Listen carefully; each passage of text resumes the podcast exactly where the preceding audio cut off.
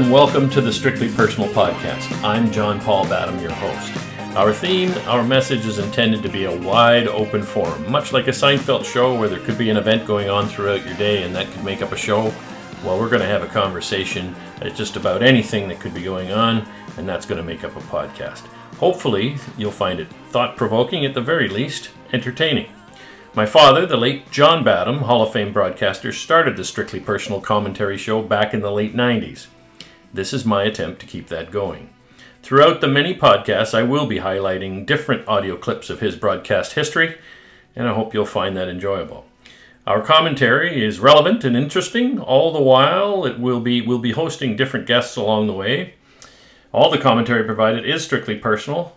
With all that being said, let's get started. Today's guest is Joe Felice. Joe and I go back oh, some 40 some odd years and uh, I've known him for a long time.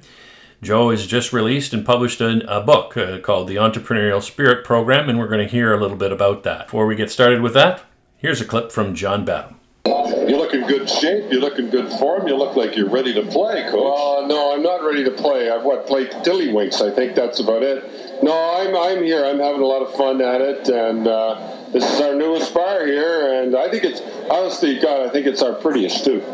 Well, I know Sherry and the guys have been talking about it. They've been anxious, and ready to go, and I think the people in the area have been pretty excited. And uh, hey, it's a sports bar, and that's what what it's all about. Well, we got Eric uh, Lindros here. I guess he's the most talked about guy.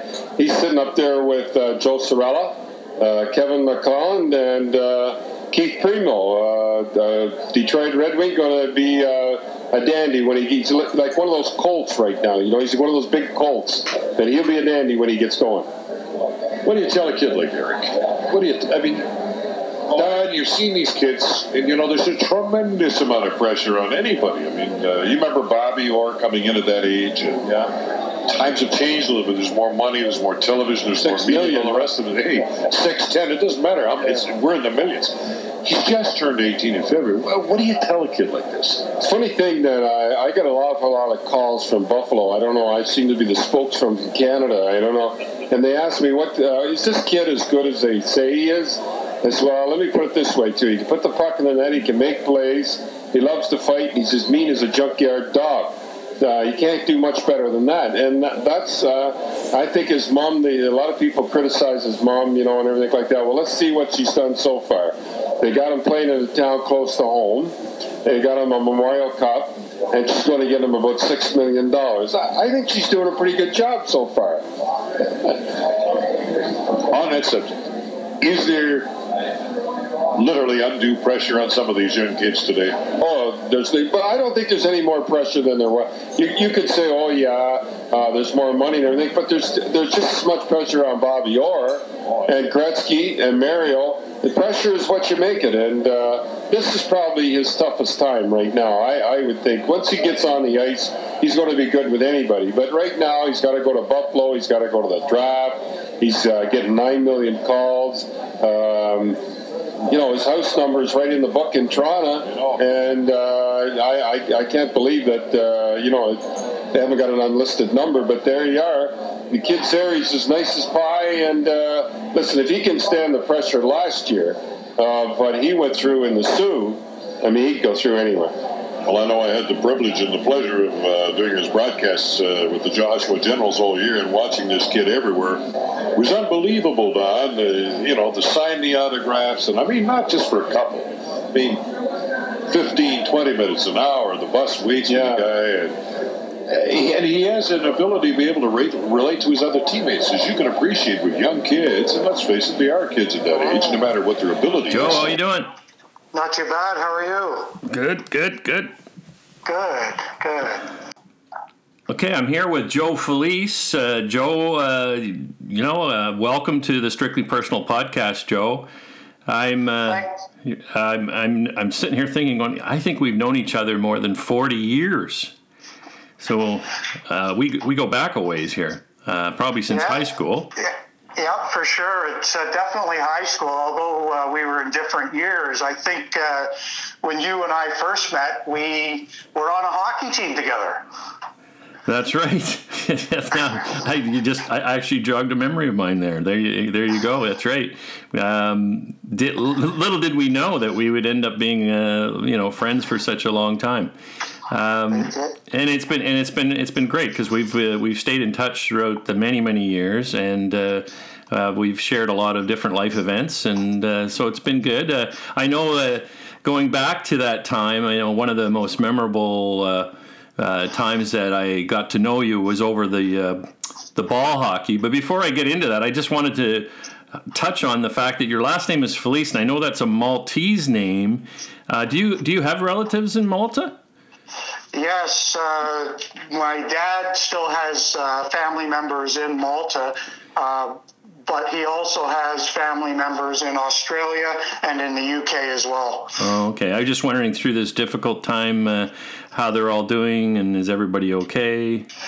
Yeah, they. Uh, from from what I understand, everyone's fine. Unfortunately, my father's youngest brother just passed away, so we've just dealt with that in the last uh, last week, I guess. So so that's unfortunate, but that was totally unrelated to the uh, coronavirus. Okay, all right. Well, that's uh, sad news, but uh, yeah, just obviously it's been uh, really tough uh, on everybody, and I know that we're all sort of quarantined here, and this is giving you and I an opportunity to do this podcast, so we got some free time. So maybe that's one of the, the bonuses of, of, of what's going on. But uh, anyways, getting back to uh, really uh, starting up a, a, ball hockey league, which uh, goes back at a time when ball hockey really wasn't that popular, and uh, so people listening to this will go, "Well, ball hockey's been around forever." Well, you were one of the instrumental innovators of ball hockey, so maybe just uh, let's uh, maybe hear a little bit how you got involved in that. Well, I was I was away at school in Guelph and uh,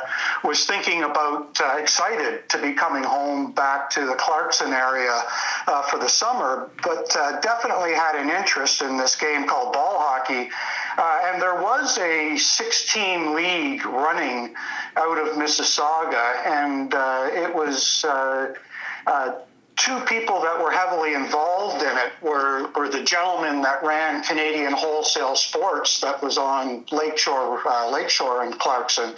And I was pretty close with them uh, just from hanging around their sports store over the years when I was a youngster and uh, uh just, you know, always looking at the hockey equipment and that type of thing. And, you know, I went and spoke with Mike and Robin about trying to get into the ball hockey league and and they just said they're at capacity. There was six teams; they were full. It was very difficult for for new players to get in, and uh, and so I was a little disheartened by that, and uh, and went back to school and just started to plan uh, how I might be able to start my own ball hockey league. And and uh, the next time I was back in Clarkson, went back and met with Mike and Robin, and and they were fully supportive of me starting uh, my own league. And uh, with some advice and some guidance from them, I just started taking the steps to to launch a new league, which uh, as uh, you'll recall, it started as a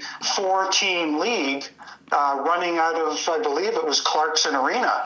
And uh, you know, just yeah. to fast for, just to fast forward, that four-team league grew to six teams and grew to eight teams, and it moved around from Clarkson to Huron Park. And you know, I'm not sure I can remember all of the different uh, chain of events, but uh, eventually uh, uh, it was something that was just consuming a lot of my time, and uh, and it ended up in your hands and uh, and I was happy that uh, that you were taking it on, and uh, but I didn't know that that day you pulled up in my driveway that you that you uh, you were asking me to to join forces with you again and to, to get involved, and and uh, you convinced me to do that, and really, Paul, it was uh, under your leadership where the, the, the, league really took off. And as you know, it uh, eventually grew to 44 teams and over 700 players. And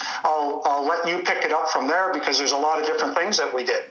If I remember uh, really wanting to just play. I wanted to play ball hockey, and the word got out that you had had started this league, and so a bunch of us got together. Uh, uh, my brother and I decided we'd put a team in, and we decided to uh, enter the league. And then uh, there was some risk of the league maybe not continuing or, or or going on. And I said, "Well, I don't want to see that happen. I'm just starting to really enjoy this." And uh, thought, well, you know what? I had some some time on my hands. I thought, well, I could help out. Uh, little did I know I would end up. Uh, I think George Tell would would take it over initially, uh, and then George had to go to university and.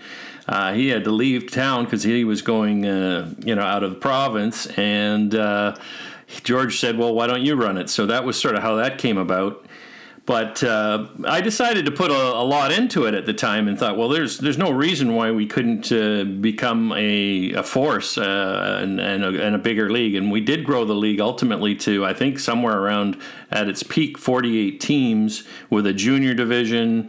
Uh, we moved the uh, the ball hockey into. Uh, we called it the Mississauga Ball Hockey Association. It was very well known and we had it on cable TV. We had all sorts of things, and, I, and you were you were instrumental. You came back in to uh, work with me on the league as uh, a director of the league. Also, you uh, you headed up the officiating. At some point, you were very instrumental in continuing it on.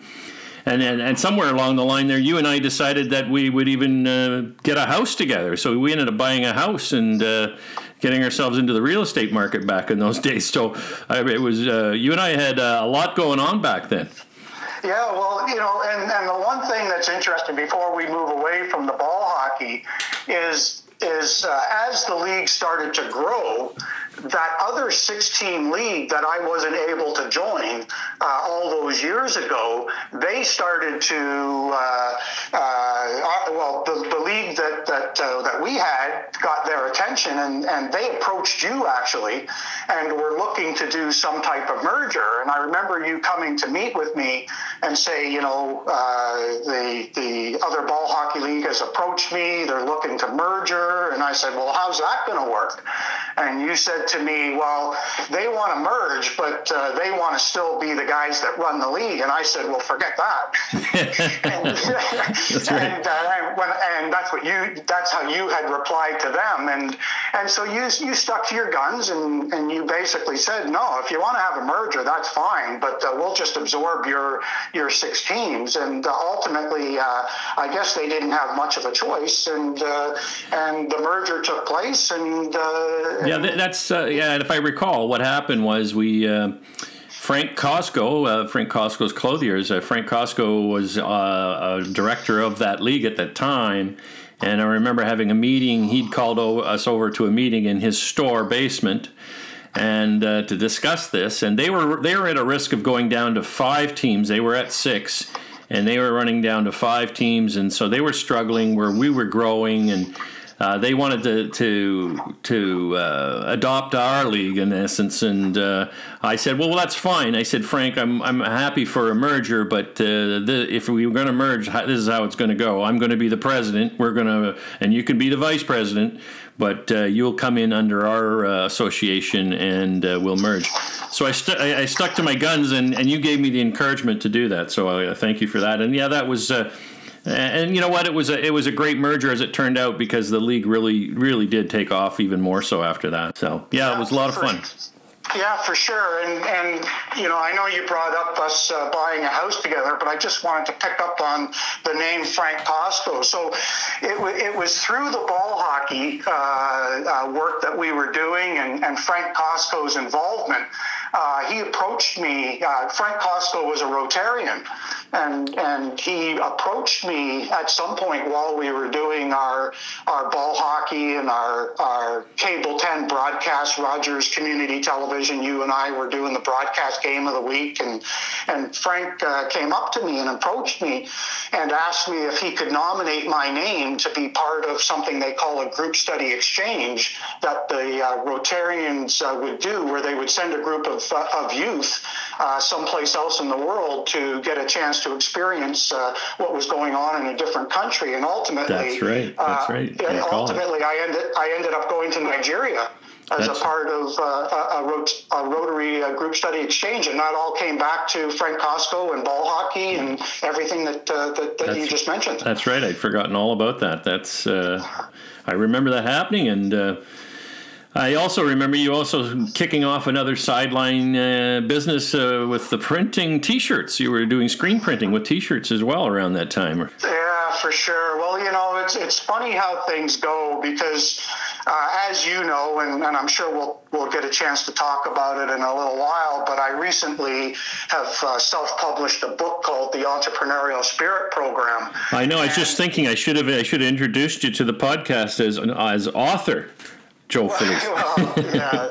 well, we, we can talk about that, but what, what I just wanted to mention was that that trip to Nigeria uh, was really, you know, uh, really had an influence on me. And uh, and all these years later, um, it just was a little bit of that spark, which which led to me writing the book. But uh, yeah, so you know, I'm sure I'm sure we can talk about that. But uh, do you want to go back a little bit to you you asking me about the screen printing?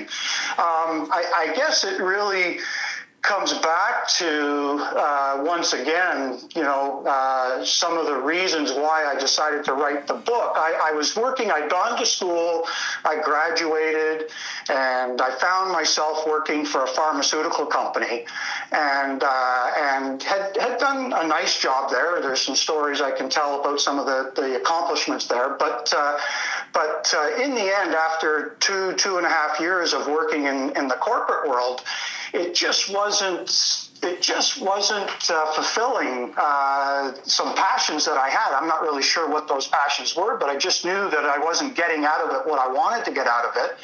And uh, I was coaching hockey at the time, minor hockey at the time, and uh, one of the guys that I was coaching with was uh, printing T-shirts uh, in a cold cellar in his parents' basement and right. uh, and and he didn't have much education. He he didn't graduate high school, and he was always asking me uh, about how to run the business and how to grow the business. And every time that we got together for hockey, he was always asking questions about business. And and uh, finally, I said to him, you know, how much do you have invested in, in here? And he, he gave me a number, and I said, well, if I match what you have invested, can we become partners?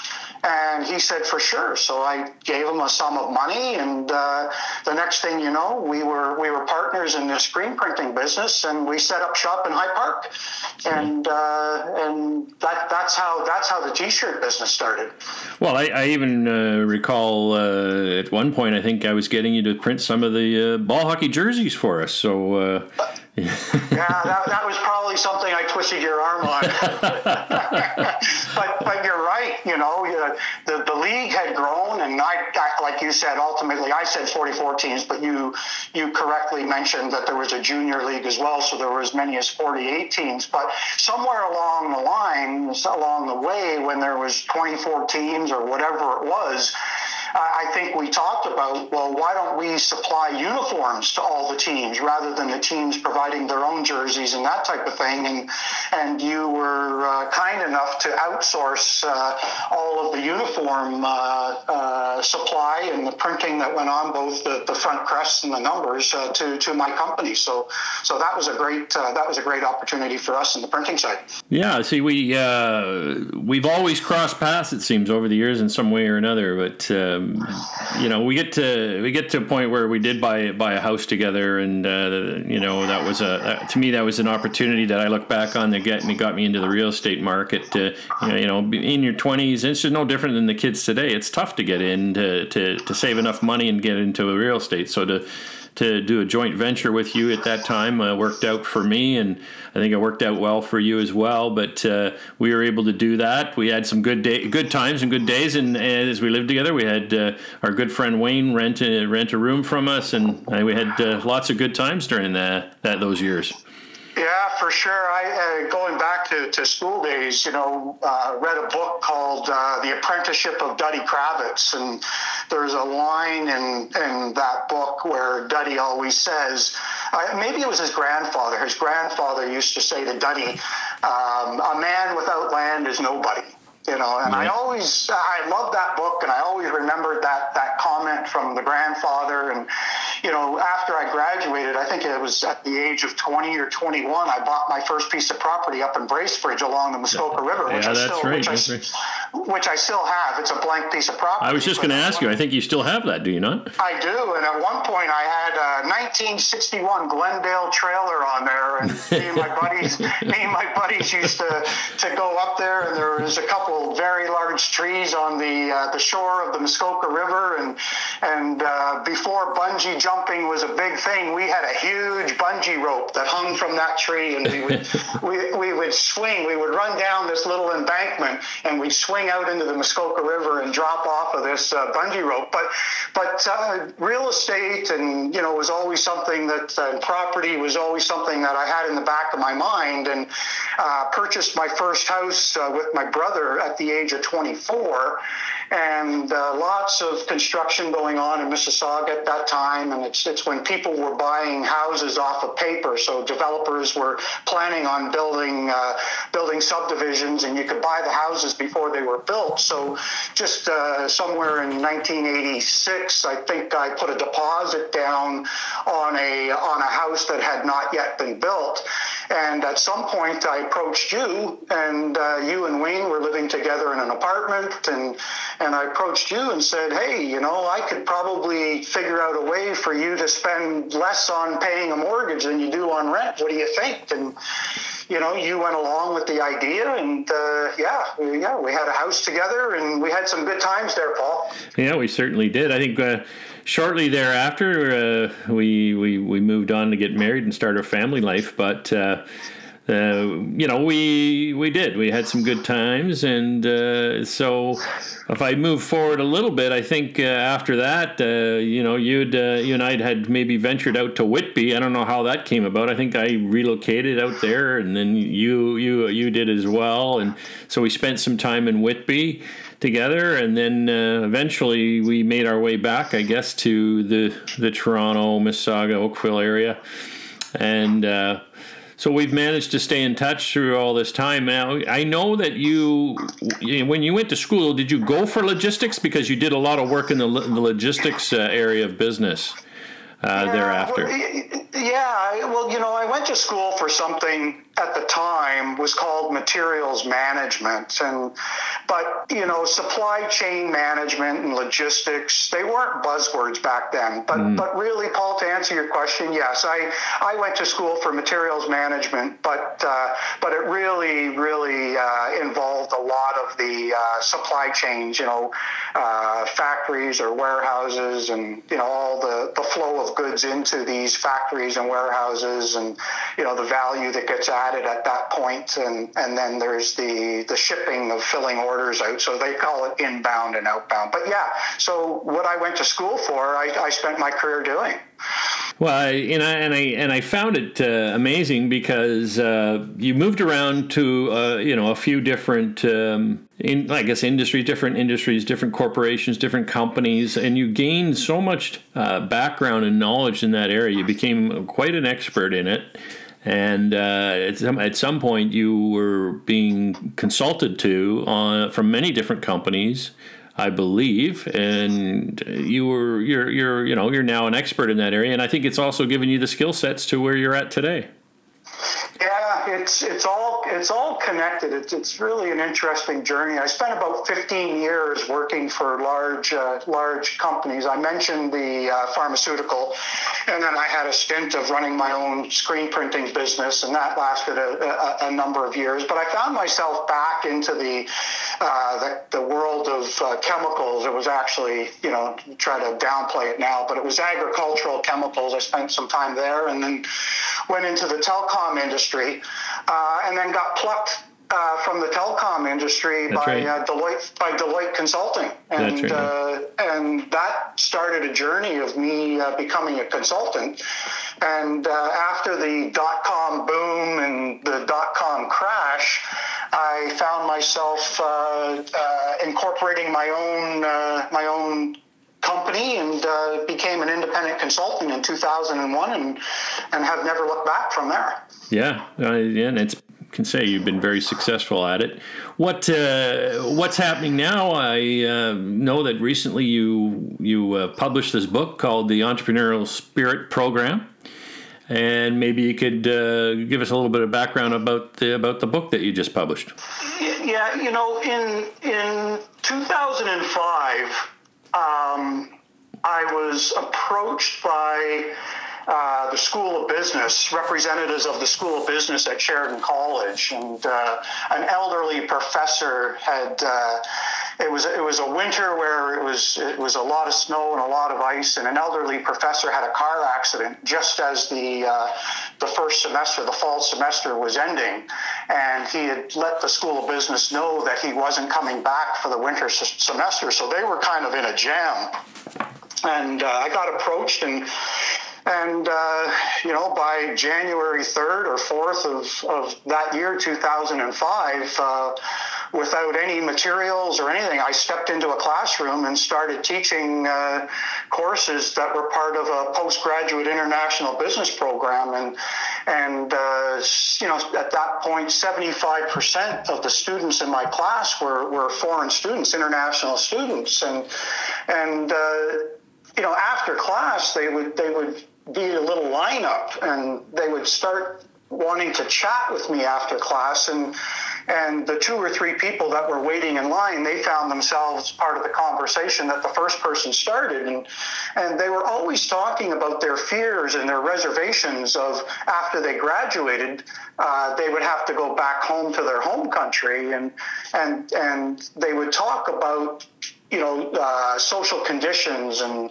social structures and systems and how those social structures and systems functioned. And quite frankly, they would talk about the dysfunction within their communities where, you know, young people just weren't allowed to do what they wanted to do or what they loved. And, you know, Paul, it reminded me of a trip that I had that 16 years earlier, that trip to Nigeria. Right. And, and, you know, when I was in Nigeria, that's what resonated with me. It was a time in Nigeria's history when they were under military rule.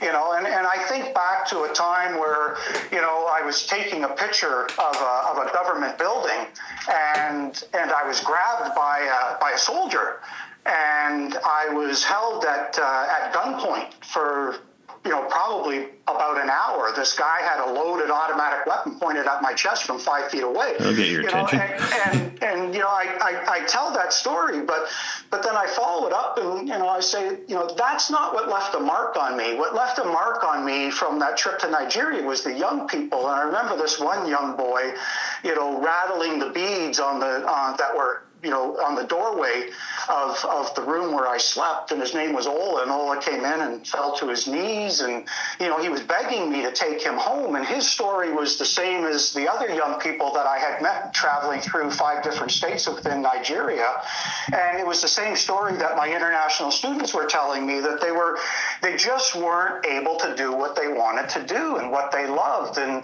and, you know, those, those stories and that sentiment, and it reminded me of my own youth. And even though I was successful in in going about and starting up the ball hockey league or buying property or buying a house, you know, there were a lot of people that that had what I call this stuck in muck feeling. And and so the entrepreneurial spirit program starts with with this sentiment that uh, a sizable population worldwide of young people have. They have this stuck in muck feeling, and and it, and it causes doubt and postponement and anxiety and withdrawal withdrawal and, and sometimes flight. And uh, so, really, the entrepreneurial spirit program starts starts from that sentiment, those feelings that young people have, and it tries to present a solution that communities can use to help young people get unstuck. So then, uh, this is, uh, I guess, led you to ESP. I guess is the acronym for the book, but um, ESP for Youth your story and how you put the story together is and our, our tell uh, you basically you've told it in a story uh, about uh, building a business using youth young people and how the, and all the different roles everybody needs to take. And it's quite interesting how you've laid that out. Uh, what gave you the idea to do it that way joe? Well you know when we, we talked about consulting and and uh, so most of my, if not all of my consulting work, Paul, was something that they refer to as technology enabled business transformation. So, really, what it says is that you know, let's call it software or applications. There's software and applications that started to become available that would allow companies to do what they do better. And, and as people started to embrace technology, um, uh, the workload for, for people like myself started to increase because we would go into corporations and, and help them to, to implement technology. And, and in my time with Deloitte, I actually became, you know, sort of the go-to guy on developing methodology. You know, how do we how do we implement these elaborate, what they call enterprise software solutions. And for some reason, I had some ideas on how to do it and became a leader on uh, developing methodology on how to implement this new software. Uh, but what I can tell you is that methodology is often very technical, filled with lots of guidelines and manuals, right. and, and how to how to implement the software. And I thought, you know, I've got this this entrepreneurial spirit program, as you correctly mentioned the ESP methodology. And I thought, well, I want to share this methodology with people, uh, specifically communities, on how they can help these young people that are stuck in muck and, and help to get them unstuck, but I don't want to produce a technical document. Right. Right. And I, and I thought, you know, how else might I be able to communicate this methodology on, on how communities can help young people? And that's really when I decided to write a story and, and, you know, all things coming you know, full circle. Um, it's a story about six kids that get together uh, with a guy who has an idea and uh, the outcome doesn't just change their own futures; it changes the futures of the community. But but I overlaid the methodology on screen printing. So it, it, it's a story about six kids that get together, and their project is to print T-shirts. Yeah, and uh, I don't know whether to call you Patrick or Joe, but um, I, I, really enjoyed how you laid it out, Joe, and it was a, it made made made it uh, into a story and uh, uh, you know, you could follow it along. I love the appendix at the back, how you've broken down all the skill categories and the learning outcomes, etc. So, you know, that's just really well done. I'm really proud of you, and I really think you've done a, a heck of a job with this. And I know that you're uh, probably, you know, uh, working on other projects already, and uh, I, I, just want to say I'm just very real proud of you putting that together. And uh, so, how is it? How is the uh, the introduction to the book gone so far? Well, you know, it, it, it's going. I'm, I'm learning a lot, and uh, you know, it's it's kind of funny. You know, uh, I, I just mentioned to you that uh, I spent a career on implementing technology and software and applications, but you know, this whole social media, you know, Facebook and Instagram and Twitter and you know everything else that you can think of. Well, I guess that would have been that would have been a little bit foreign to you because you really weren't that into the social media prior to the the book release, were you? Or well, no. Like it's interesting because you know I mentioned the dot com boom and the dot com crash. Paul, there were there were times where you know people were writing million dollar checks for us to go in and meet with them. I, I, I my role, you know, uh, uh, forget about titles. My role was a solution architect. So if somebody had an idea that they wanted to launch a business, you know, whether it was Deloitte or the software company that I worked for afterwards called Descartes, you know, they would send me in and I would I would sit with these people and help them architect how how software could help them launch a business. And at that time, we were we were at the forefront of, of exploiting what the internet was. Like, you know, you mm-hmm. go back, you know, this is 2000, 2001 you know, and, and if you think about what the state of the internet was back then, it certainly wasn't what it is today. And and so these million dollar checks that were coming in, these were people that were the early adopters of the internet, and we were helping them to exploit how the internet could be used for commercial purposes. So I was on the ground floor of, of, of doing these uh, they called them closed communities or exchanges where people that wanted to sell something could post something on the internet and people that wanted to buy it could bid on what this person was selling. Like this is going back to 2000, 2001, which is commonplace today.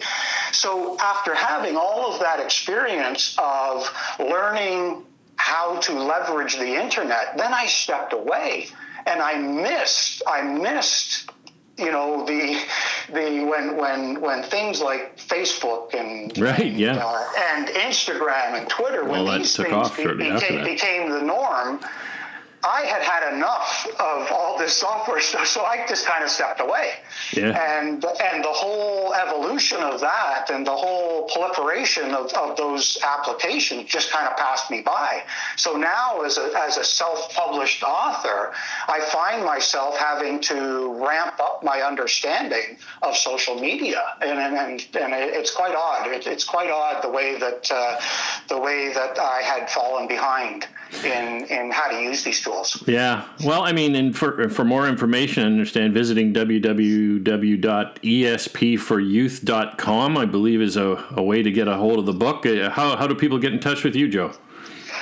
Well, I mean, you know, it, it, the best way is to go to that uh, the website, like you said, it's ESP for Youth, and and four is not the number four; it's actually spelled out ESPFOR Youth uh. Uh, they can they can access that, and and and through there, there's a there's an email address uh, info at ESPForYouth.com. They can certainly email me there.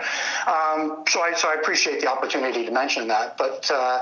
You know, so so where I'm at, you asked me where I'm at. So I've hired a social media marketing agency, and uh, and so they are reworking a website that I launched, and and that should be uh, the, the, the relaunch of the website should happen within the next two weeks, and and uh, I had a video shoot uh, about two weeks ago, and and uh, put together about 19 different video clips um, uh, that can be used through my LinkedIn profile and, and the website, and you know, understanding uh, how Google works and what Google likes and what Google doesn't like. And apparently, Google likes videos.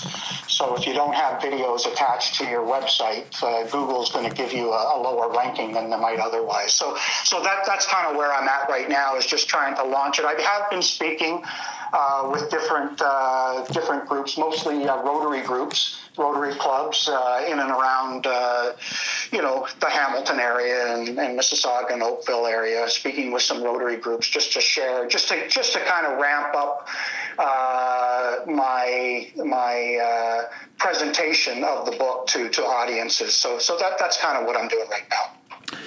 Well, that's excellent, Joe. Uh, I love the last line on the uh, back cover here. Believe we excel when we do what we love, and uh, it sounds like that's a, path that you're on. Um, so, what's next for Joe Felice? Well, I, you know, Paul, I've uh, I've committed myself. Uh, I retired. Fortunately, I was able to retire. It's been eight years um, that I've retired, and and in my retirement, if I can and when I say retired, I retired from my primary career um, of consulting and implementing solutions and helping companies implement solutions. So um, I have committed myself to being a youth advocate or an advocate for youth, and, and the book is my product.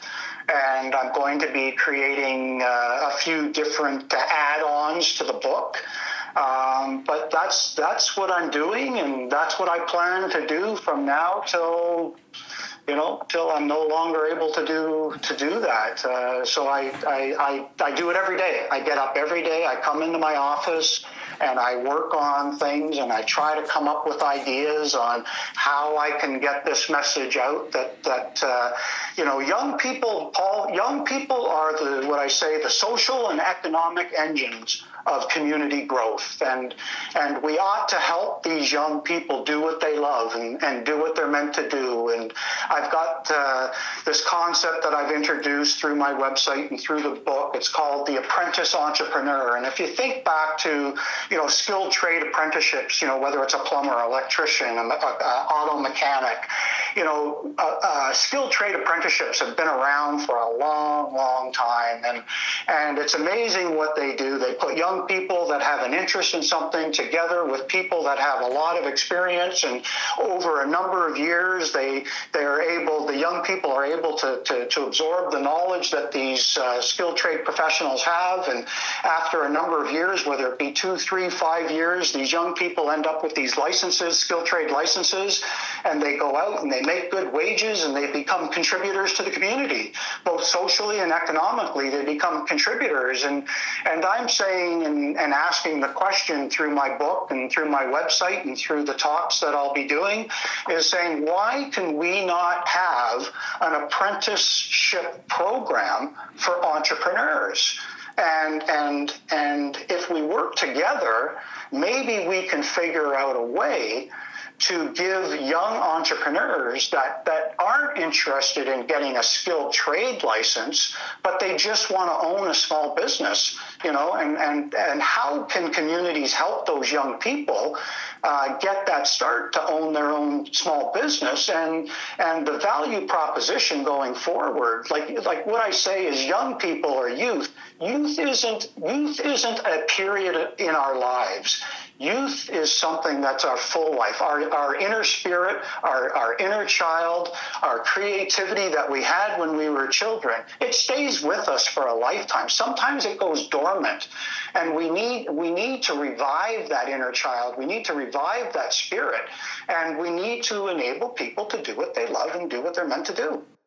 Joe, I'm getting inspired. This is fantastic stuff. I really enjoyed it. I, I think that uh, you know you would you'd ask how long we'd be on this podcast, and we're already uh, you know just about 40 minutes in. So uh, we, you and I could talk and talk and talk, as you know. I mean, we and we'll probably have to do another one of these because we've only scratched the surface of some of the things that uh, we could talk about but I uh, I really enjoy you coming on today on the podcast. I uh, always say uh, at the end of the podcast, um, I like to go out and I like to always ask my guests to pick the song that we go out with. So, what's your favorite song, or what song would you like to, to go out with, Joe? Oh my gosh, Paul! You know, I'm one of these. I'm no, seriously, I'm one of these guys. I'm one of these guys. I can go to a movie and watch a movie, and the minute I leave the movie, you ask me about I can I, all I can tell you is whether I liked it or not. You know, I, I, mean, and, and, Paul, it's like golf courses. You know, you play a golf course, you remember every hole. You know, yeah. I, I am not like that, so I, I really can't give you a song. I'm sure you can come up with something, and uh, you know, maybe we'll have to do another podcast because uh, you didn't even bring up you know some of the things that we used to do when we lived together, like play table hockey. I, I, didn't even I didn't even get a chance to ask you who the best table hockey player you know in the whole wide world is. well, Joe, I really I really appreciate you coming on today, and uh, we'll we'll definitely do this again. And um, good luck with the book. Good luck with the, uh, the the continuation of the ESP program, and and everything else that you continue to do. And all your all the best to you, and stay safe, you and the family. And uh, we'll talk soon. Great, thanks. And, you know, Mutual Admiration Society here. I'm very proud of you, what you're doing with this podcast. And your father would be very, very proud of you. I can, I can see him smiling on you right now, Paul, honestly. And, uh, and no, Appreciate really, it brings a te- it, no, it brings a tear to my eye. And, um, you know, so, so keep it going. Anything I can do to support you, you just let me know. All right. Thanks, buddy. Okay. Take care. Cheers. Bye. Bye.